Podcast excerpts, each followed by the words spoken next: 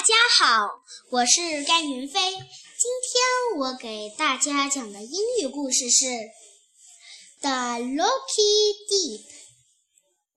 Come here, Dad, shrug it, Madhu. Look, here is a lucky dip. A lucky dip, said Emma. Oh no, said Madhu.Here is a comb. Oh no, said Emma. Look at the toothbrush.